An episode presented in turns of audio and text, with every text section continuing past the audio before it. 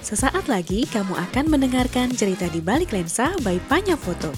Podcast audio storytelling pertama seputar dunia fotografi. Selamat mendengarkan ya. ada satu bentuk kehidupan lain jadi misionaris kayaknya seru ya. Selesai kuliah, saya langsung jadi petualang. Wih, ini dia yang ditunggu-tunggu nih. Betul- Gimana tuh kak? Dan itu yang saya anggap paling penting ya, bahwa kita punya keyakinan untuk ya hidup ya untuk hari ini gitu. Dan mereka istilahnya bisa menikmati waktu tanpa ketakutan ya. Coba orang sekarang, Nah, mungkin. Ya kan? Ya ada istilah. Halo, selamat pagi, siang, sore, malam, Sobat Panya. Kembali lagi di Cerita di Balik Lensa by Panya Foto. Suarakan visualmu. Balik lagi sama aku Dian, dan kali ini kita bakal ngobrol sama salah seorang eh, alumni dari PFT Panya Future Talents tahun 2022 yang juga eh, berpameran ya di cerita di balik cerita eh, karya para 36 alumni Panya Future Talents. Dia jauh-jauh dari Asmat, Asmat. Papua. Pasti sobat sobat Panya udah tahu ya siapa orangnya. Halo Kak Andreas. Halo juga. Datang-datang ini langsung aku todong aja ya sobat Panya mumpung lagi di Panya nih. Kak Andreas apa kabar? Kabar baik. Mantap. Kak Andreas sejak tanggal berapa nih di Jakarta, di Bekasi? Saya se- eh, dari Asmat sampai di Jakarta eh di Bogor ya kemarin stay-nya dari tanggal 9. Tanggal 9. Iya. Oh emang lagi ada kerjaan atau gimana kak? Lagi sebetulnya misi eh project di Asmat yang kemarin sudah selesai. Heeh. Masuk suaranya. Masuk masuk. ya sudah selesai jadi kita break dulu untuk beberapa bulan lah sampai bulan April nah kemarin stay di Bogor oh, Oke. untuk satu dua urusan untuk ngomongin project selanjutnya juga gitu. Hmm, oke. Jadi kita menyepi di Bogor untuk mematangkan konsep gitu. Oke, jadi akan ada di Bogor sampai bulan April. Eh, sudah selesai makanya sorry. eh, kemarin geser ke Bekasi Oh sorry, ya ya. ha. transit Ya, besok lanjut lagi ke Jogja kayak. ke Jogja. Ya. Wow, Kak Andreas ini kalau di bionya sih ya Sobat Panya, dia adalah seorang fotografer lepas dan pekerja sosial. Memang nomaden gitu kerjanya Kak? Eh, iya nom- nom- bisa dibilang nomaden sih hanya kalau untuk di Asmat ya menetap lah untuk beberapa selama project berlangsung kurang lebih enam tahun Oke, nah tapi kalau eh, biasanya cerita di balik cerita tuh nggak langsung ngomongin yang sekarang iya kan? iya Kita berpulang dulu nih kak ke Kak Andreas Ya. eh, waktu kecil. Pertama kali terpapar dengan dunia visual atau punya interest sama eh, visual lah ya. Kita nggak Iya. ngomongin fotografi dulu. Iya. Itu sejak kapan sih kak? kalau mulai tertarik sih mungkin SMA ya Ah, tapi pernah di dikasih sama bapak dulu kamera pocket gitu kebetulan bapak juga suka motret Oh oke. Ya. tapi yang ya yang mulai mulai tertarik sekali waktu SMA Waktu SMA emang lagi tahun-tahun 2000-an ya, 2007, 2004 ya. Oke. Ya itu kan lagi kalau di bioskop tuh lagi ramai catatan akhir sekolah ya kak, film. ya ya betul betul betul itu kan film yang pakai handycam Yes, lagi uh, seneng-senengnya yeah, ya anak-anak sekolah ya. Di sekolah ada di Gonzaga ya kak, Yeah, ada eskul. Eh, kalau di Gonzaganya ada Hmm. Gons Lens ya kalau nggak salah Oh, cuman karena saya kan tinggalnya di di Gons tuh ada asrama ya Hmm, yang biasa dikenal seminari ya.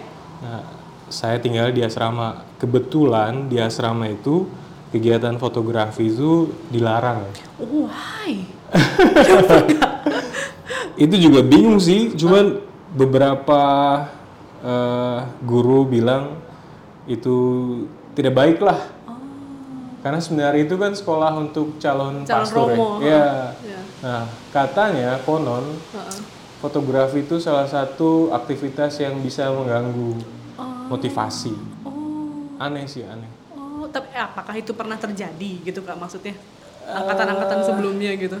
Iya kayak karena banyak katanya jebolan pastor itu akhirnya entah jadi jurnalis atau apa nggak tahu ya di Kompas lah ngumpul di situ. Iya iya iya iya iya iya. iya. Tapi aneh juga sih. Nah dulu kita motret akhirnya underground ya. Ah, Dan dari situ sih pinjem punya adik kelas, terus mulai ya ngulik lah. hmm. Kan di seminari itu kan ibaratnya sama aja kayak teman-teman muslim yang pesantren ya. Yes. Berarti boarding school gitu Ya. kan. Nah itu kapan tuh bisa menyelinap untuk hunting-hunting motret sama temen tuh waktunya lagi liburan atau gimana? Nah biasa kalau jam-jam kosong itu saya pinjem kamera punya teman, terus ya motret di sekitaran Pasar eh, Minggu. Ya di dalam komplek itu. Oh, oke. Nah nanti sebulan sekali kita punya waktu buat keluar Oh. untuk beberapa jam. Nah itu biasanya pergi sama teman-teman yang suka motret juga dengan satu kamera dipakai dua tiga orang, pinjam pinjam pinjam. Oh mau motret ini pinjam dulu gitu. Oh. Dan waktu itu zamannya Deviant Art. Oh ya ya. ha, ha. Jadi uh, buka apa punya akun di DeviantArt untuk upload upload gitu. Hmm. Oke, jadi itu diem-diem tuh ya. Se- gu- Iya. Pokoknya eh, Romo terus Yes. eh, suster nggak ada yang tahu sama sekali itu. Karena punya kamera juga dilarang disita. itu bisa nggak kesita gimana? ya itu kecerdasan.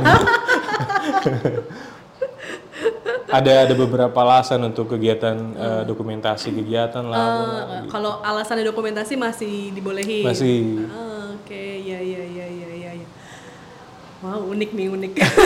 Aku baru tahu. ada fotografi dilarang. Lucu juga ya. apa ya tapi eskul lain gimana tuh kak maksudnya kan ada kayak videografi kak kan di rame juga ya atau mungkin seni seni lainnya ada Iya. musik eh, drama eh, dan lain-lain itu dilarang juga Oh enggak, kebetulan Gonzaga dengan seminari itu punya orkestra. oh ya Nah, kalau itu kan bagian iya. dari ibadah ya Kita lebih ke pertunjukannya sih. oh pertunjukannya justru oke oke Jadi kami yang di seminari itu wajib Ah. tergabung dalam orkestra begitu. oh, oke jadi itu doang yang boleh Iya. Sisanya ya ada ada Hmm. kayak basket, iya. teater, segala macam. Ada.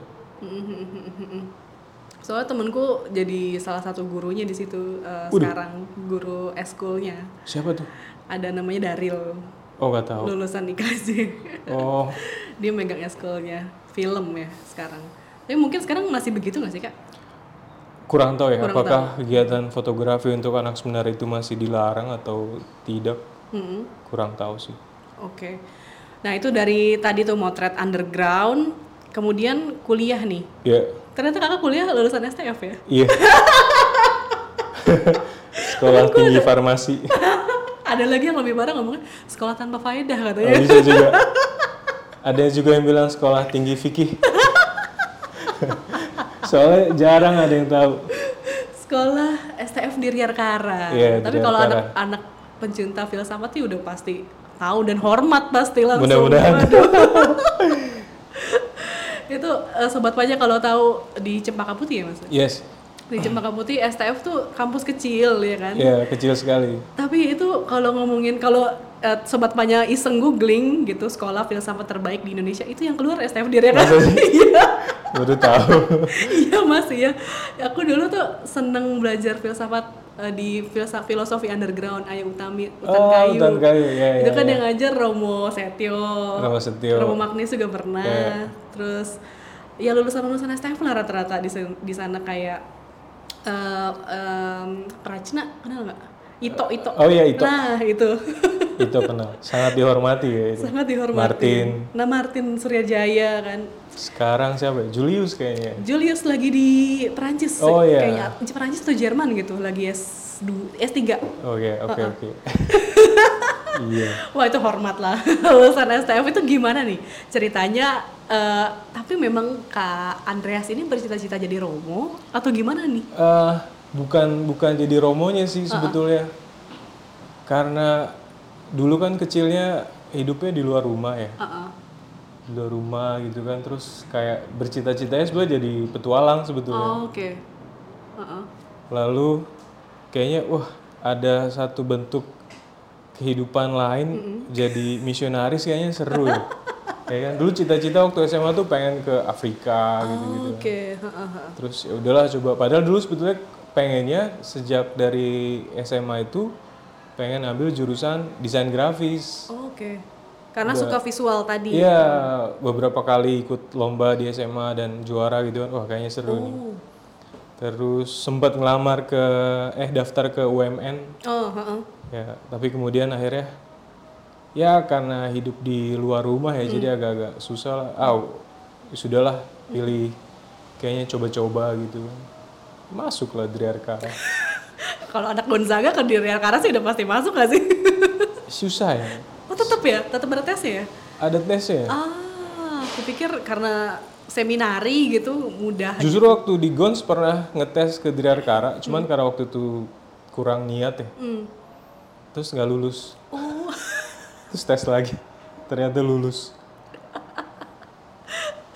iya iya iya iya iya. Berarti memang pengen eh, berpetualang. Tapi kan maksudnya kalau pengen berpetualang profesi lain banyak gitu loh kak. Jadi jurnalis bisa, Iya. jadi fotografer bisa. Ini Iya. bisa kepikiran jadi ah jadi misionaris ah gitu. Ya, nggak tahu ya. Saya juga bingung sih sebetulnya. Jalan hidupnya terlalu lucu lah. Akhirnya ya udahlah Dirarkara. Itu pun satu dua tahun masih bingung ya ini belajar apa gitu ini. Abstrak banget ya. abstrak gitu kan tapi oh ternyata seru juga ya kita mempelajari banyak hal di situ Hmm. termasuk juga kayak misalnya ya mungkin bisa nyambung ke filsafat seni Iya, estetika Iya, gitu gitulah bener-bener. Karena ilmu yang generalis ya dia ya. iya betul Hmm, hmm. Nah itu apa tuh fokusnya kak? Eh, kalau filsafat kan kayaknya pu- punya pembagian ya kayak Iya, iya. Yunani kuno, abad Iya, iya. pertengahan, modern, kontemporer. Kalau kak Andreas lebih ke mana tuh? kalau kita di Dirkara kan sebetulnya runut ya belajar Iya. ya dari Yunani abad pertengahan modern dan dan apa eh, filsafat di di cabang lain ya katakanlah begitu kalau saya sih dulu lebih tertariknya ke eh, justru ke ini ya lebih ke teologi ya. Oh, dialog antar agama waktu itu. Lebih pengen kayak ini paling ya paling masuk akal lah. Karena ya bisa dibilang zaman itu keadaan yang banyak kasus-kasus kayak intoleransi Yes. segala macam Yes. gitu-gitu. Jadi tertariknya ke ke situ justru hmm, hmm, hmm, hmm, hmm. Apa nih fil filsuf yang wah kita jadi ngomongin filsafat apa-apa, nggak apa-apa. Fotografinya nanti dulu aja. Dulu apa ya? Saya seneng dulu dengan filsafat perennial filsafat perennial perennialisme. Eh, ada filsuf Swiss Fritjof Swong kalau saya nggak salah. Hmm, hmm, hmm. ya, tertarik lah karena dulu juga ikut eh, kuliah Islamologi dan filsafat Islam. Hmm, hmm. Dan ya membaca intoleransi dari sudut pandang ini menarik gitu ya Hmm. akhirnya lebih ke situ sih Oke, iya iya iya itu di zaman ya nggak zaman zaman itu ya zaman sekarang juga masih begitu sih. Iya, Masih kontekstual sayangnya gitu. Eh berarti apa ya kalau aku sendiri senang belajarnya tuh abad pertengahan sih. Oh iya, Dan aku suka menarik. banget sama apa Santo Anton eh, Aquinas, Thomas Aquinas. Thomas Aquinas dan Agustinus tentu saja. Wih, luar biasa. seneng dengan apa? Kalau santo-santo yang lain kan kayaknya atau Aquinas gitu ya. Iya. Dia tuh memang dari kecil sudah suci aja gitu ya orang orang suci gitu. Iya, iya. yang sama orang tuanya ya udah dipersembahkan kepada gereja gitu. Kalau Agustinus kan dia pergolakan imannya nggak percaya nikah juga kan dulunya Ya, mabuk. mabuk lah Kacau apa dan lain-lain jadi sampai akhirnya dia menemukan Yes. pencerahan itu keren sih jadi kayak Iya. Mungkin saya juga salah satu yang dapat pencerahan. Oh. Da- dari Dirkara. Iya, Mudah-mudahan begitu ya. Mudah-mudahan begitu. Itu berapa lama tuh kuliah kak? Biasanya kan temanku ada, kalau kakak kenal mungkin Yovantra Arif. Oh, Kenal, temannya kenal, itu. kenal. Aku pernah karena pernah di Remote TV aku belajar. Oh iya benar dia remote TV ya. Iya iya. Angkatanku itu. Ah, tapi dia kayaknya nggak lulus ya. Iya. Banyak yang nggak lulus sebetulnya. A- Iya, ada juga yang kuliah sampai 10 tahun segala macam. Iya iya iya iya. Saya sih yang salah satu yang lumayan agak cepet ya, lima tahun lah. Wah lima tahun cepet banget. Iya. Luar biasa. Iya, iya, Waktu berlalu begitu cepat. Dengan susah payah akhirnya lulus. Nah itu di di lima tahun kuliah itu kan di STF tuh nggak ada eskul, nggak ada UKM gitu ya? Ada paling kelompok-kelompok diskusi ya. Nah, kelompok diskusi. Nah itu apa tuh yang diikutin? Saya sih lebih ke diskusi warung kopi ya. Ah, Jadi ada satu warung kopi yang di STF kita bilang warung pojok. ah, Nah di situ tempat ya anak-anak mahasiswa S1 S2 nongkrong minum kopi sambil berfilsafat ya. Udah itu bagian dengerin. Soalnya kalau di kelas kita ngantuk datang ke warung pojok dengerin senior-senior berfilsafat kayak itu lebih masuk ya. malah malah seger ya. Iya, soalnya kalau yang ikut yang kelompok diskusi marxis atau apa tuh, wah kayaknya berat ya. Tapi kalau sambil kopi asik sih. Kadang juga dosen itu juga sering nongkrong rokok sambil bersil- berfilsafat kayak lebih masuk. Iya, soalnya mahasiswa di situ tuh sedikit kan ya, mayoritas memang Romo dan Suster kan? Iya, teologinya ya. Iya, iya, iya, itu membayangkan gimana ya sebagai orang yang di kayaknya di kampus tuh dulu banyak umumnya banyak UKM, Iya, asik iya, iya. gitu tuh bosen gak sih kak di sana? Eh, Cukup bosen gak sih? bosen sih enggak ya, karena menarik ya. Cuman kadang kalau eh, saya sama teman-teman main ke kampus lain ke Atma Jaya atau ke mana gitu, wow, kok kampus rame begini. Ngebayangin bisa nggak ya kalau kuliah tempatnya rame kayak gini gitu kan? Oh justru malah kebalikannya ya? Iya soalnya eh, STF itu kan kalau kita lewat dari dari depan aja pelang apa sih papan namanya itu bukan kayak pelang papan kampus kan? iya. kayak toko obat atau klinik apa gitu kan. Padahal di Klinik dalamnya filsafat ya. iya, kayak klinik aborsi kali. Maaf. Berarti lim- lima tahun eh, belajar filsafat, tapi ada kegiatan di luar kampus nggak kak? Misalkan sambil freelance atau sambil justru udah mulai ngulik-ngulik kamera lagi atau Oh sama sekali sama jauh. sekali? Eh, ya sesekali bantuin sepupu ada yang kerja di wedding ya wedding fotografi. Oh, oke. Cuman itu kayak hal yang salah satu yang membosankan, ya, Hmm. membosankan sih kalau menurut saya. Tapi kegiatan di luar kayak apa ya? Cinta alam paling ya. Di STF tuh ada cinta alam ya. Jelajah alam Driarkara namanya. Oh, naik gunung. Iya. Oke. Ya kalau itu sambil motret lah. Oh, Tapi tapi, ya- tujuannya masih dokumentasi aja gitu Ya. ya, iseng-iseng ya. Hmm. Soalnya di gunung juga masih kayak berfilsafat gitu. Oh, Sumoki ya inspirasinya. ya. Gitu. Iya iya iya iya iya iya ya. oke. Lulus apa skripsinya kak? Masih Dulu saya tentang eh, dialog antaragama. ah. Eh, isinya sih lebih banyak ke itu ya, bagaimana kita menyikapi perbedaan ya Ah. dari pemikirannya Fritjof Wong yang di filsafat perennialisme itu ya lebih banyak ngomong itu sih. Saya berangkat dari kasus-kasus waktu itu yang di disusun jadi buku oleh White Institute kalau saya nggak Oh salah. ya, ha, ha, ha. Nah dari kasus-kasus itu yang saya bicarakan ya gimana hubungan antar agama termasuk dari sudut pandang gereja Katolik ya Iya. dengan eh, ke agama-agama lain. Hmm, hmm, hmm, hmm, hmm. Itu sih yang jadi skripsi saya. Oke, lima tahun mendalami soal eh, isu intoleransi di Iya. Indonesia. Nah, eh, apa ya? eh, melihat itu apa nih yang apa ya? Penafsiran kakak tuh kenapa sih masih ada terjadi soal intoleransi? Apa sih akar akar masalahnya tuh apa sih? Wow. Apakah diadu domba ataukah memang faktor politik sebenarnya atau memang murni karena agama atau gimana sih dibaliknya? Ya bisa jadi ya kan karena masing-masing orang mungkin beragama dengan tujuannya sendiri ya. Mungkin menerima mentah-mentah Hmm. beberapa ajaran atau doktrin di agama tertentu lalu mentafsirkan itu menjadi sebuah ego akhirnya ya sulit menerima perbedaannya. Ah, Padahal kan ya kalau saya kait-kaitin ya dalam refleksi saya, sa refleksi, asik. iya kan? Gimana kita memahami sebuah komposisi sih sebetulnya? Kalau terlalu ego dengan dengan satu hal yang sudah dipercaya lalu menganggap hal lain itu salah ya buat saya ya itu kayak menyangkal realitas ya. Hmm, Karena sebetulnya sih ya, asik. Filsuf, filsuf. Andreas bukan cuma fotografer, bekerja lepas dalam kurung filsuf.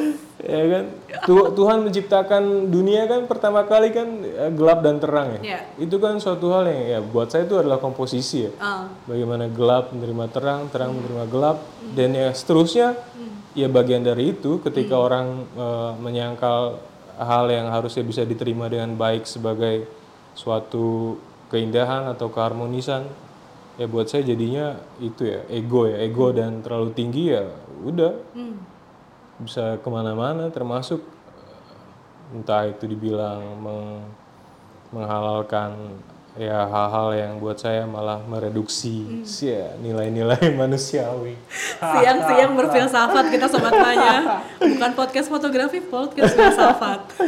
ya saya filsafat mendadak ini Oke, berarti memang ego lah ya, ego ego pribadi, ego agama tertentu atau ya ego ego manusianya lah intinya Iya. bukan masalah agamanya kan Iya. sebenarnya. Iya iya iya. semua agama baik Hmm. Cuman manusianya yang menginterpretasikannya Iya. mungkin ya dengan kepentingan-kepentingan tertentu. betul Iya iya. Sekarang mungkin fenomenanya udah bukan apa ya, bukan cuman agama ya kak, tapi kayak manusia menuhankan dirinya sendiri. oh ya kan? iya itu juga ya Antroposen dan lain-lain. betul betul betul Itu kaitannya sama kalau loncat nih kak. Eh sorry, sebelum ke situ eh, lulus dari STF langsung bekerja jadi pekerja sosial atau Eh, gimana nih kak? jadi satu tahun terakhir itu tahun kelima ya sambil kerja sih Hmm. sambil kerja kadang bantu di wedding Oh, lalu dulu sama teman-teman sempat bikin sekolah leadership Oh. yang ya mirip-mirip outbound begitulah Oh, Oke. terus ngajar juga selesai kuliah saya langsung jadi petualang Wih, ini dia yang ditunggu-tunggu nih. Betul. Gimana tuh kak ceritanya bisa sampai ke situ? Jadi dulu saya punya cita-cita keliling Indonesia Iya. ceritanya. Nah, salah satu yang memotivasi saya buat cepat lulus dari STF adalah saya pengen bersepeda keliling Indonesia. Dan terjadi kan ke Papua ya? Terjadi.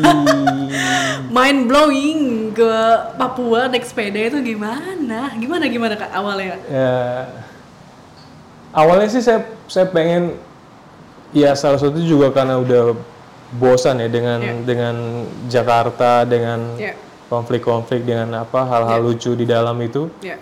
Saya mau keluar lah dari dari realitas yang sehari-hari saya hidupi gitu Iya. kan.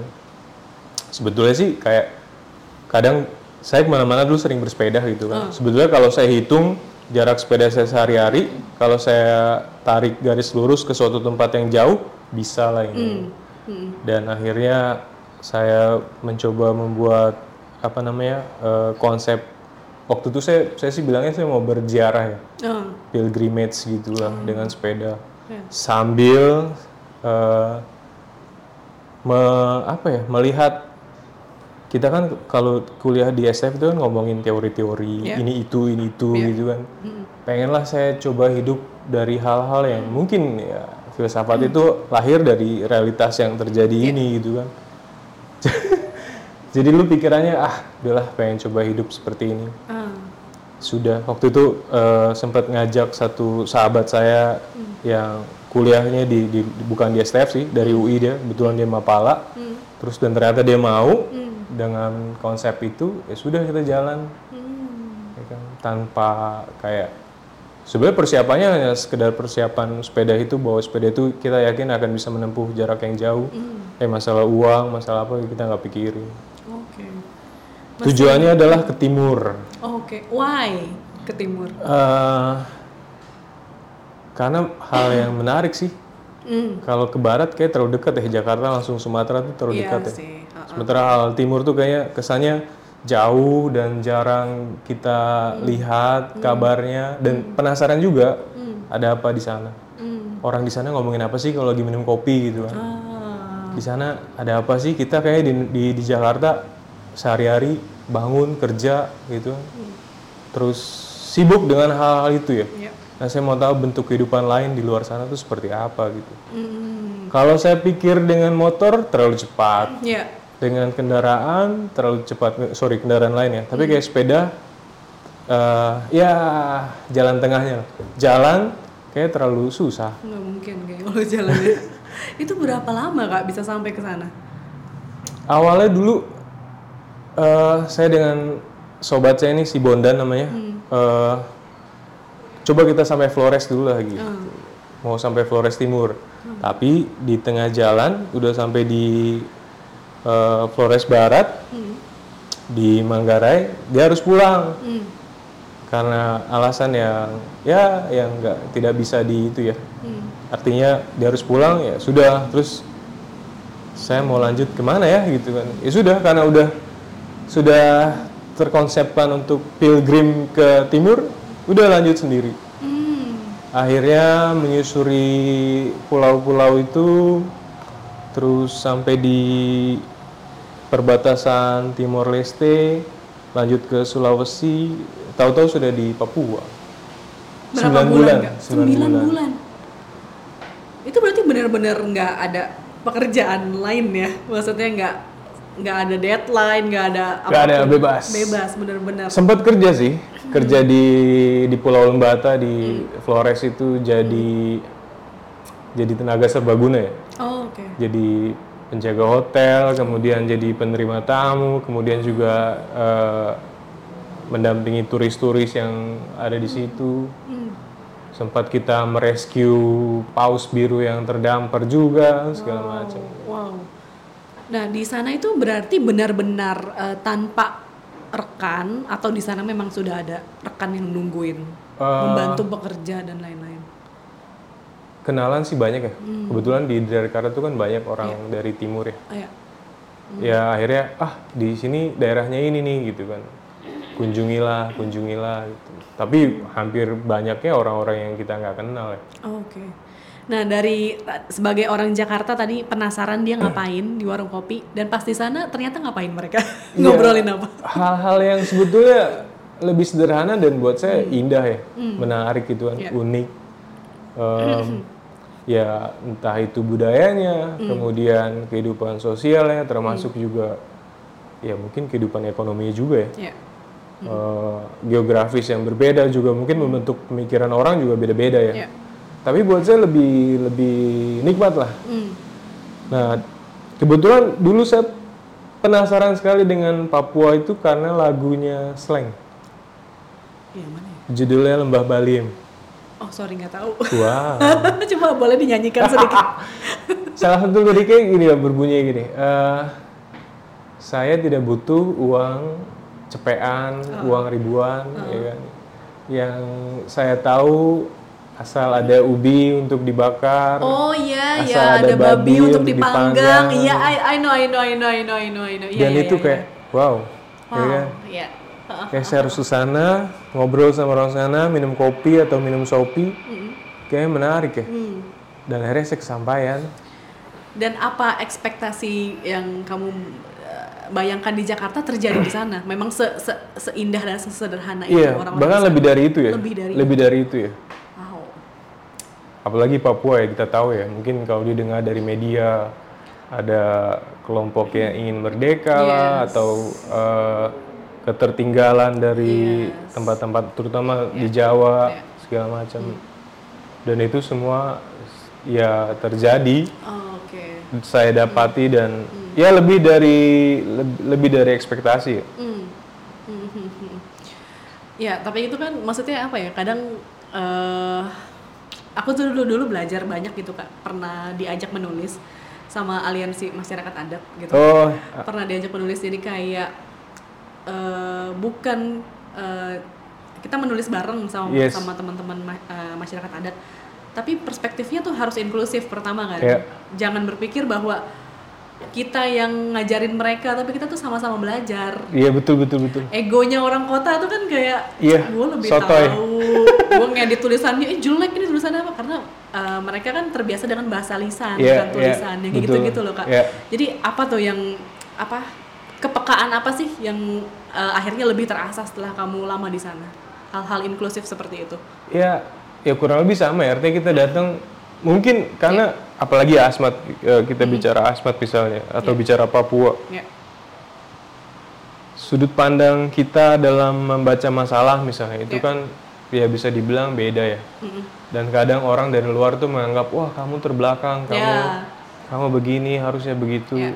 nah itu yang sebenarnya harus ditinggalkan ya Betul. lebih kepada ya kita belajar dulu Benar, benar, benar, benar. dan dan ya menghargai suatu bentuk kehidupan lain sampai pada akhirnya saya pikir eh, ya nggak bisa dibilang tertinggal juga sih dalam satu sisi ya Betul. walaupun di sisi lain juga kita bisa menuntut itu katakanlah kepada pemerintah misalnya segala macam tapi ya menghargai kultur mereka menghargai perjuangan mereka itu saya pikir jauh lebih lebih apa ya, lebih baik lah Bener. Bener, bener, bener. Jadi kayak apa ya?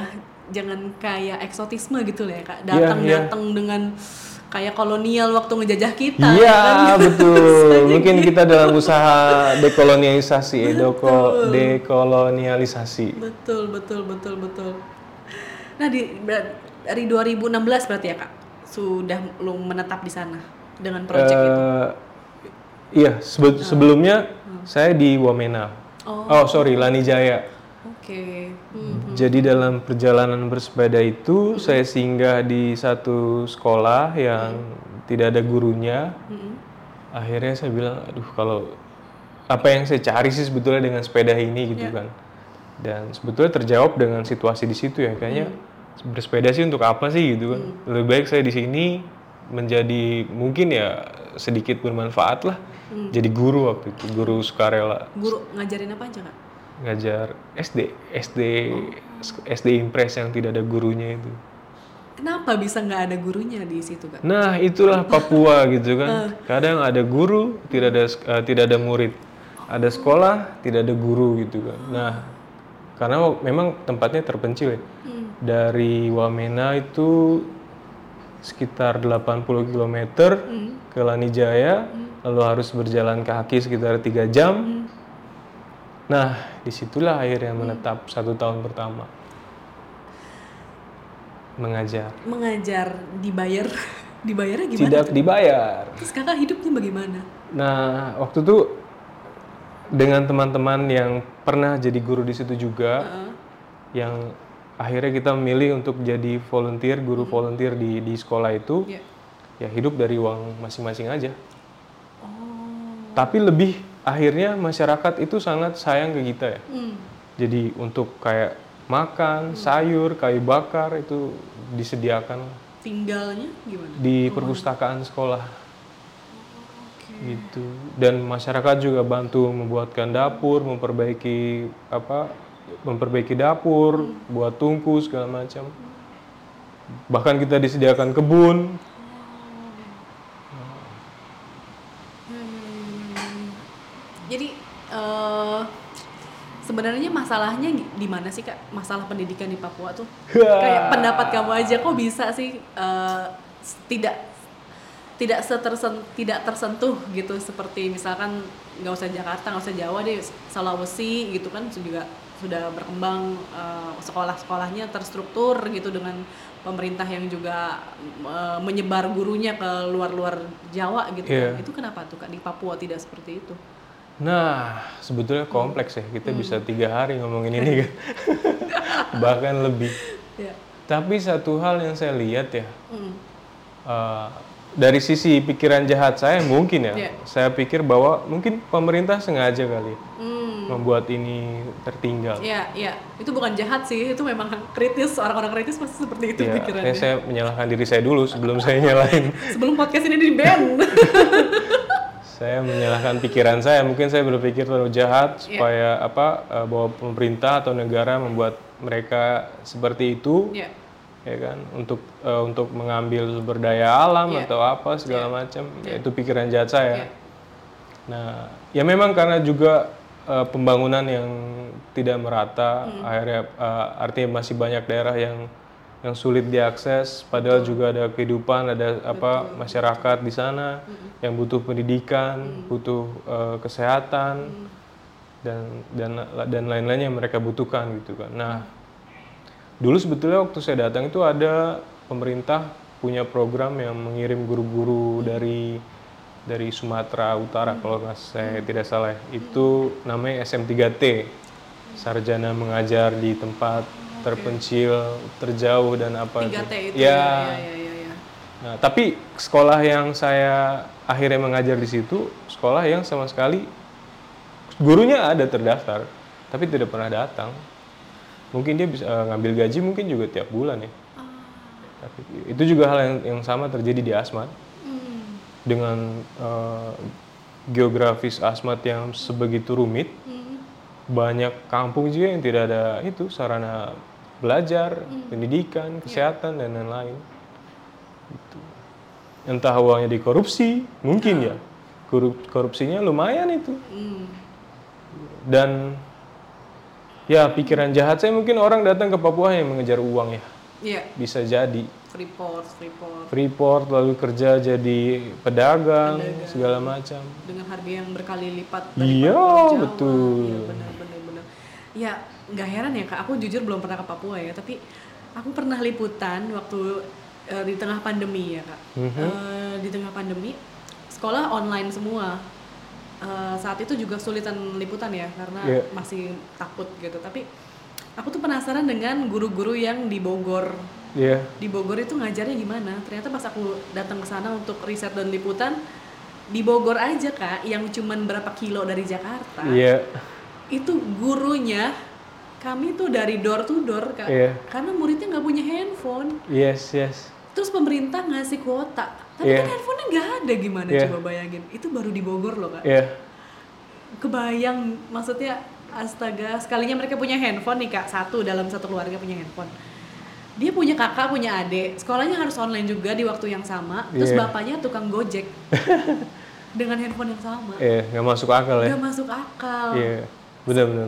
jadi kayak masih cuman berapa kilo dari Jakarta aja pendidikan kita gitu ya? Iya, Gimana? apalagi yang di sana. wah gila sih parah sih tapi realitanya teman-teman eh, asmatnya gimana sih kak maksudnya saat menerima pelajaran itu sebenarnya mereka juga antusias juga mudah menangkap atau gimana ada barrier bahasa atau Nah. gimana tuh? Heeh. Ini juga hal yang sebetulnya menarik ya. Artinya ketika pendidikan misalnya untuk kurikulum di kelas dasar Hmm, atau pelajaran-pelajaran yang yang disusun oleh para pakar pendidikan itu. Ya. semua yang dibawa ke Papua adalah uh, kultur yang Jawa atau yang terjadi di Jawa, ya. Orang mau mengerti apa kan? betul. Dengan bahasa, dengan hal betul. belajar tentang betul. entah itu kereta lah, apalah, pupuk lah gitu kan. Nah itu akhirnya itu yang menjadi kendala juga buat anak-anak belajar. gitu. Hmm, Mereka di pelajaran buku bahasa Indonesia misalnya untuk kelas-kelas awal dengan dengan kata aku, kamu yang jarang mereka pakai gitu kan. Artinya tidak kontekstual lah. benar Itu kan tingkat kesulitannya kan jadi bertambah gitu kan. Iya. Nah itu juga artinya saya dengan teman-teman juga waktu itu ketika di Asmat kita mengusung ya pendidikan alternatif Hmm, dengan berbasis adat dan budaya hmm. Gitu. gimana tuh kak? Kurikulumnya seperti apa tuh? Ya yang kita ajarkan adalah mungkin ini ya lebih kepada eh, apa yang dibutuhkan untuk hidup mereka ya. Hmm, Baca tulis hitung yang lebih kontekstual. hmm, Artinya kita me- mengajarkan baca misalnya ya dengan hal yang sederhana, dengan kata-kata yang mereka pakai sehari-hari, hmm, dengan hal yang tidak asing dengan mereka, dan lebih kepada juga untuk apa sih kamu belajar gitu kan? Iya. Artinya berangkat dari masalah-masalah yang ada di situ, entah itu mereka kadang ditipu dalam masalah transaksi di kios, di warung atau eh, ketika hitung-hitung dengan hasil alam misalnya mendebang kayu sekian kubik harusnya dapat uang berapa? Atau satu kubik dapat dapat eh, kayu berapa banyak? Menghitung kubikasi kan juga tidak semua orang tahu toh.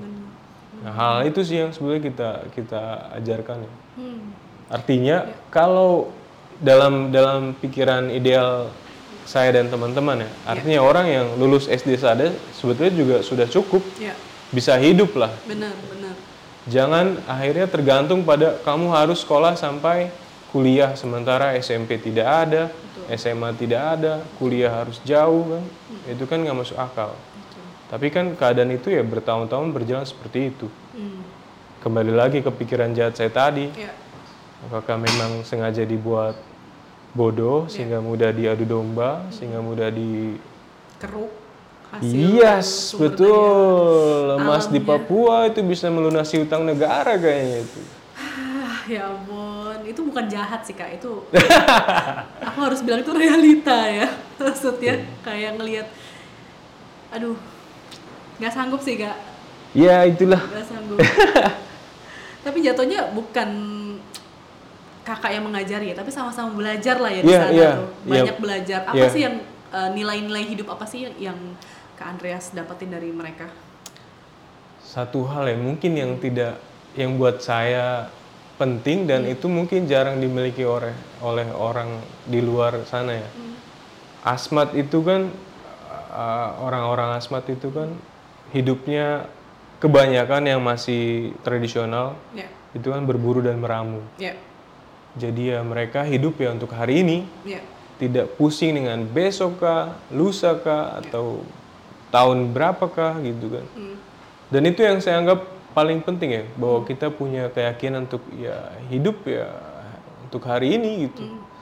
Dan mereka ya sangat-sangat istilahnya bisa menikmati waktu tanpa ketakutan ya. Hmm. Coba orang sekarang. Nah, nggak mungkin kak. Ya kan, ya ada istilahnya investasi buat di surga lah, apalah segala macam lah, dan itu nggak saya temui di Asmat itu kan.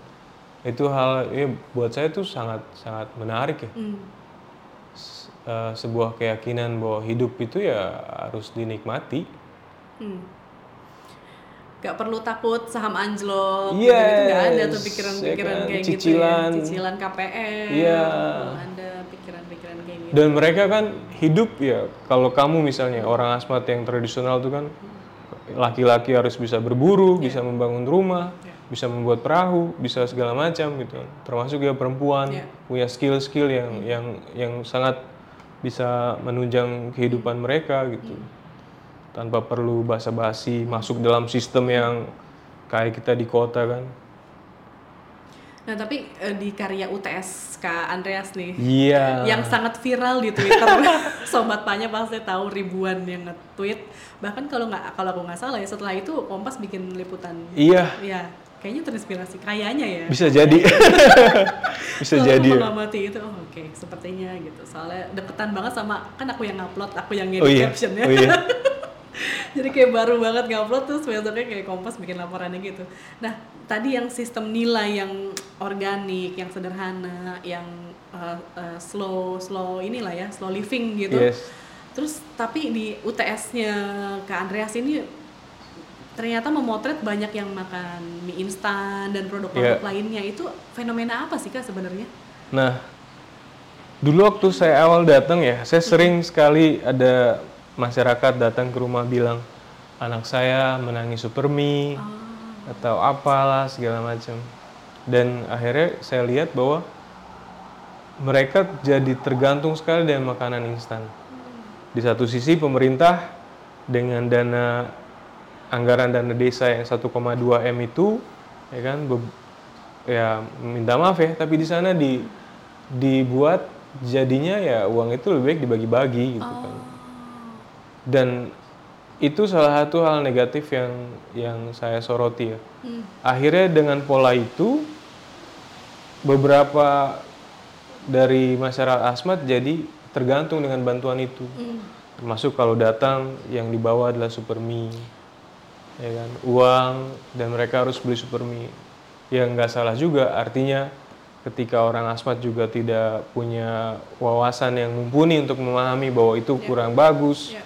Anak kecil makan bumbu instan atau minuman-minuman apa suplemen drink, energi itu langsung di tangan tanpa dan dan itu para pemilik kios apa pemilik warung ya membiarkan itu aja yang penting ya uang masuk Ya. Hmm. gitu kan. Dan itu jadi jadi memprihatinkan karena di Asmat yang menurut saya dan menurut banyak orang juga semua terpenuhi dari sudut makanan ya ada sungai melimpah hasil alamnya hutan binatang hal yang mereka bisa makan dan sagu juga yang banyak gitu kemudian dengan dengan modernisasi yang ditawarkan, uang, barang-barang instan, akhirnya kan perlahan itu eh, ya mungkin satu dua orang bilang eh, ya sekarang adalah zamannya kita belanja, bukan berburu lagi. Dan itu akhirnya dari kecil sudah taunya supermi, supermi, supermi. Lalu orang dengan mental bahwa bantuan uang akan datang jadinya malas-malasan gitu. Iya. Dan be- di beberapa tempat itu terjadi gitu. Lalu akhirnya ya efek dari makanan yang tidak sehat itu gizi buruk dan lain sebagainya, stunting. Begitu. Nah, itu sih yang mau saya lihat, yang mau saya ceritakan ya. Dari sekian banyak masalah-masalah yang ada.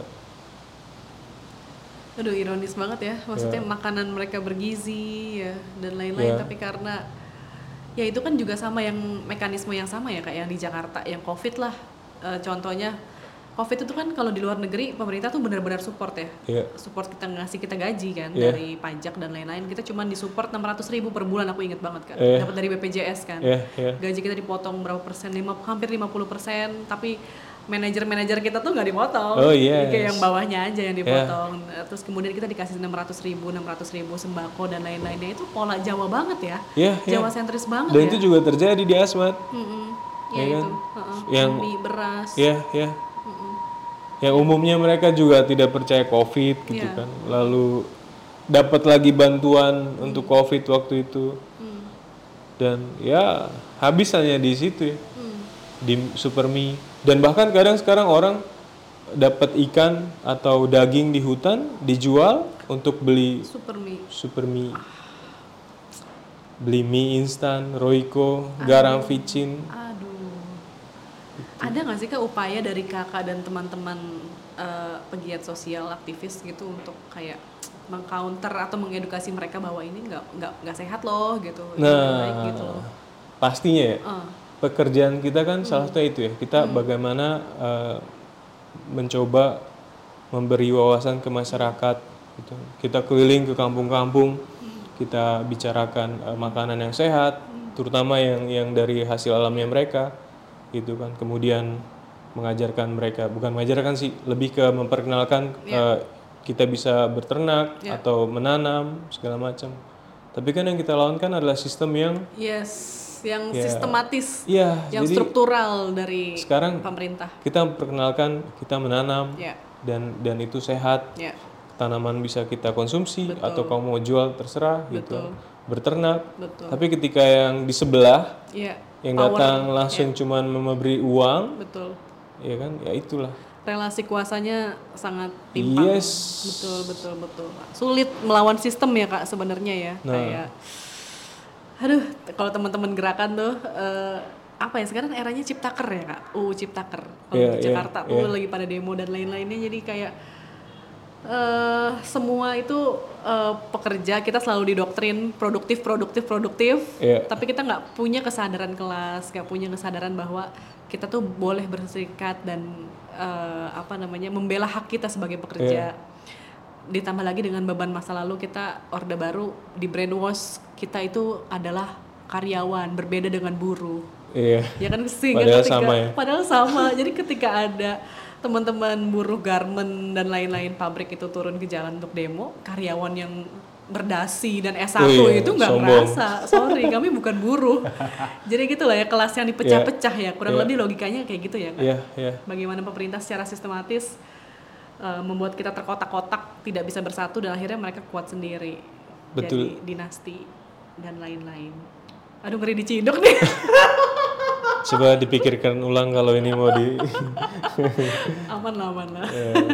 oke kemudian dari ngomongin soal makanan di uas kak Andreas ngomongin so judulnya gereja ya kak jadi kayak akulturasi a- agama Katolik dan budaya ya Papua. inkulturasi. Inkulturasi. Itu Iya. gimana sih kak? Maksudnya prosesnya di sana dan karena kan eh, cukup kuat ya kayaknya misionaris di sana ya. Iya. penerimaan masyarakat sana eh, seperti apa dengan agama Katolik? Nah, yang yang sangat menarik buat saya sebetulnya adalah konsep yang ditawarkan oleh si eh, misionaris ini ya, bahwa biasanya agama-agama sawi samawi kan selalu mengkafirkan orang yang di luar itu ya, ya bahwa kamu masih hidup menyembah, ya berhala iya sesuatu di luar konsep ketuhanan mereka itu dianggap salah segala macam. ya Nah, itu juga yang membuat saya penasaran karena saya pada awalnya juga merasa bingung ya. Ya. Ini apa gitu Iya. kan? Dan eh, apakah ini benar atau Hmm. salah segala macam. Tapi ketika ya membuka diri ya, Hmm. mau mau belajar gitu bahwa ya mungkin maksudnya adalah eh, si misionaris yang yang ada dalam cerita itu, Pastor Vince itu Hmm. tidak mau me- apa sih ya, mengganggu kebudayaan mereka Oh, ya. dengan sangat ini ya apa ya, ya seperti orang-orang lain ketika mengajarkan eh, paham agama ya. Dan akhirnya adat dan atau budaya di situ seolah-olah diperkenalkan ini tidak tidak berbeda. Ti- ti- ya mungkin beberapa praktek yang misalnya mengayau ya eh, makan apa potong kepala atau mengkonsumsi eh, orang yang kita potong itu kan. Ya itu ya mungkin hal itu juga yang dipahami oleh masyarakat juga itu salah gitu kan. Hmm, hmm. dan bagaimana agama dan budaya itu ya saling punya relasi yang kuat untuk suatu tujuan yang baik Hmm. itu sih sebetulnya artinya eh, ya kalau tadi kita mundur lagi dengan fenomena yang saya angkat misalnya waktu waktu di Dirgantara kan Ya. dan di sana mereka sangat menghormati ya apa sih istilahnya entah itu agama lain Yes, bahkan nggak ada meskipun itu mayoritas Katolik, nggak Iya. ada simbol-simbol Katolik sama sekali Iya. ya di sana ya. Nah, nah apa namanya? Bagaimana agama dan budaya itu sebenarnya bisa bisa jalan sama bisa jadi mungkin dulu orang Asmat menganggap konsep agama yang dihadirkan itu juga hal yang apa ini Iya, gitu kan. iya. Ini tidak dan sebaliknya Iya. mungkin orang-orang misionaris awal oh kamu ini masih primitif Iya, dan lain sebagainya tapi itu tidak gitu Hmm. di di tempat saya di Sawerma eh, kenapa mereka sebut gereja itu gereja karena Hmm. Gereja itu dibangun atas dasar itu konsep rumah adat mereka yang kita sebut jeu itu. Oh. nah unsur-unsur bahwa masih ada tungku api di dalam segala macam. Hmm. itu menjadi sebuah dialog buat saya. Dialog bagaimana eh, dua kebudayaan yang jauh yang ya tapi bisa ketemu dan dan jalan sama-sama gitu. Tidak saling wah kamu salah kamu meniadakan ajaran ini atau menyangkal ajaran itu. Hmm. Begitu Iya itu apa aku jadi inget eh ajarannya Romo Mangun juga ya. Yes. Dia kan inkulturasi juga ya. Maksudnya Iya, sangat- betul, betul, betul. Sangat eh, bukan mempopulerkan ya, tapi maksudnya dia punya misi itu juga Iya. waktu yang di Jogja yang dia bikin rumah baca Iya. gitu. Aku tuh pernah terakhir ke ngelip- meliput gereja yang dia desain di Jakarta Utara. Gereja Salib Suci namanya. Jadi celincing di Cilincing Yes. itu bagus banget yeah. gerejanya ta- tahan gempa Yeah. dibikin cekungan sama dia terus eh, biar lebih adem juga. Terus konsepnya Jawa banget. Ya pendopo dia bilang eh, Romo yang di situ bilang ya inkulturasi. Persis seperti ajaran Yeah. dari itu. Oke. Ya ya. Jadi sama-sama inilah ya kak. Sama-sama menawarkan kebaikan lah Yeah, intinya yeah. tidak memaksakan kebaikan Yeah, gitu betul. ya. Ha, ha, ha, ha. ya ya ya ya ya ya. Oke oke. Wow menarik banget ya sobat Yeah. pada pada akhirnya kita bisa menemukan bahwa ya mungkin sebelum sebelum agama Katolik datang ya Tuhan mungkin sudah lebih dulu Iya, ha. bertemu dengan mereka Iya, iya. dengan segala keterbatasan a- atau apalah dikatakan itu dan mereka bisa mungkin bisa membahaskan bahwa pencipta atau sang absolut ya hadir dalam entah itu moyang betul. atau simbol-simbol Betul. dan itu jadi maknanya lebih luas Betul, betul, betul. Kebaikan dari mana aja lah ya, dari berbagai Ya. sisi kehidupan kita ya. Ya. Benar, benar, benar, benar. Wow, ternyata Andreas nih filosofisnya nggak sia-sia kuliah di. STF. Tidak sia-sia, karena eh, kalau di STF dia belajar teori eh, Gonzaga gitu, STF, wacana bakti. Kalau di eh, sebagai fotografer dan pekerja sosial dia eh, fila- filsafatnya filsafat hidup ya. iya filsafat apa ya?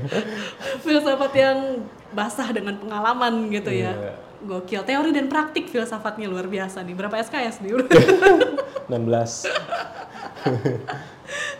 Oke, berarti kemudian terakhir nih kak, eh, kenapa setelah eh, maksudnya eh, nyaman ya nyaman jadi pekerja sosial, kemudian juga senang bergaul menjadi guru, ju- juga berkawan dengan teman-teman di sana. Terus kenapa memilih medium fotografi untuk bercerita? Padahal medium lain banyak. Nah, Hmm.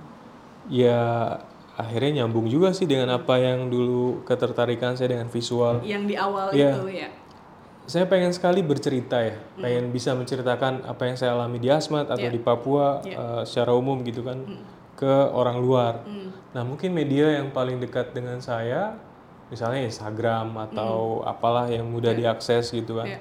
Dan orang Asmat itu lebih sangat menangkap, lebih cepat menangkap visual Oh. daripada lisan.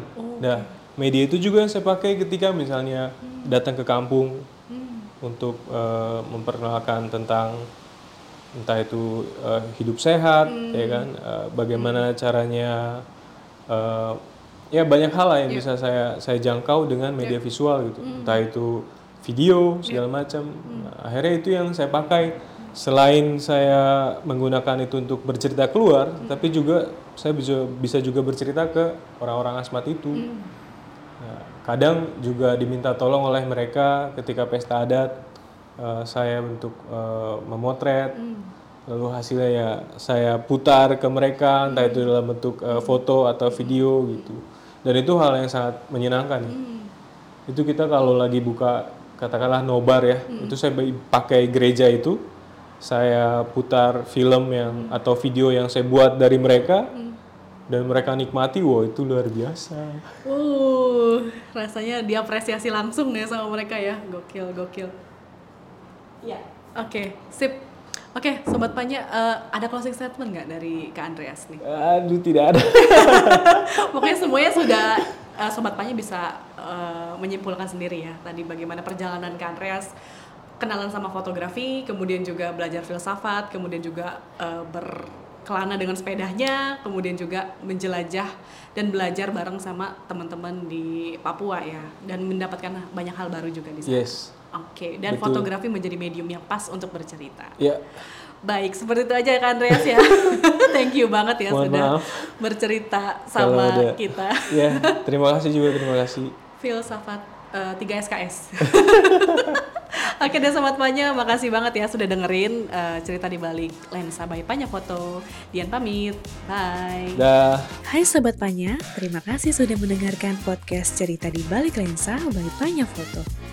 Nantikan terus episode selanjutnya, mengudara setiap dua kali dalam sebulan di aplikasi Noise. Tetap berkarya dan jangan lupa suarakan visualmu.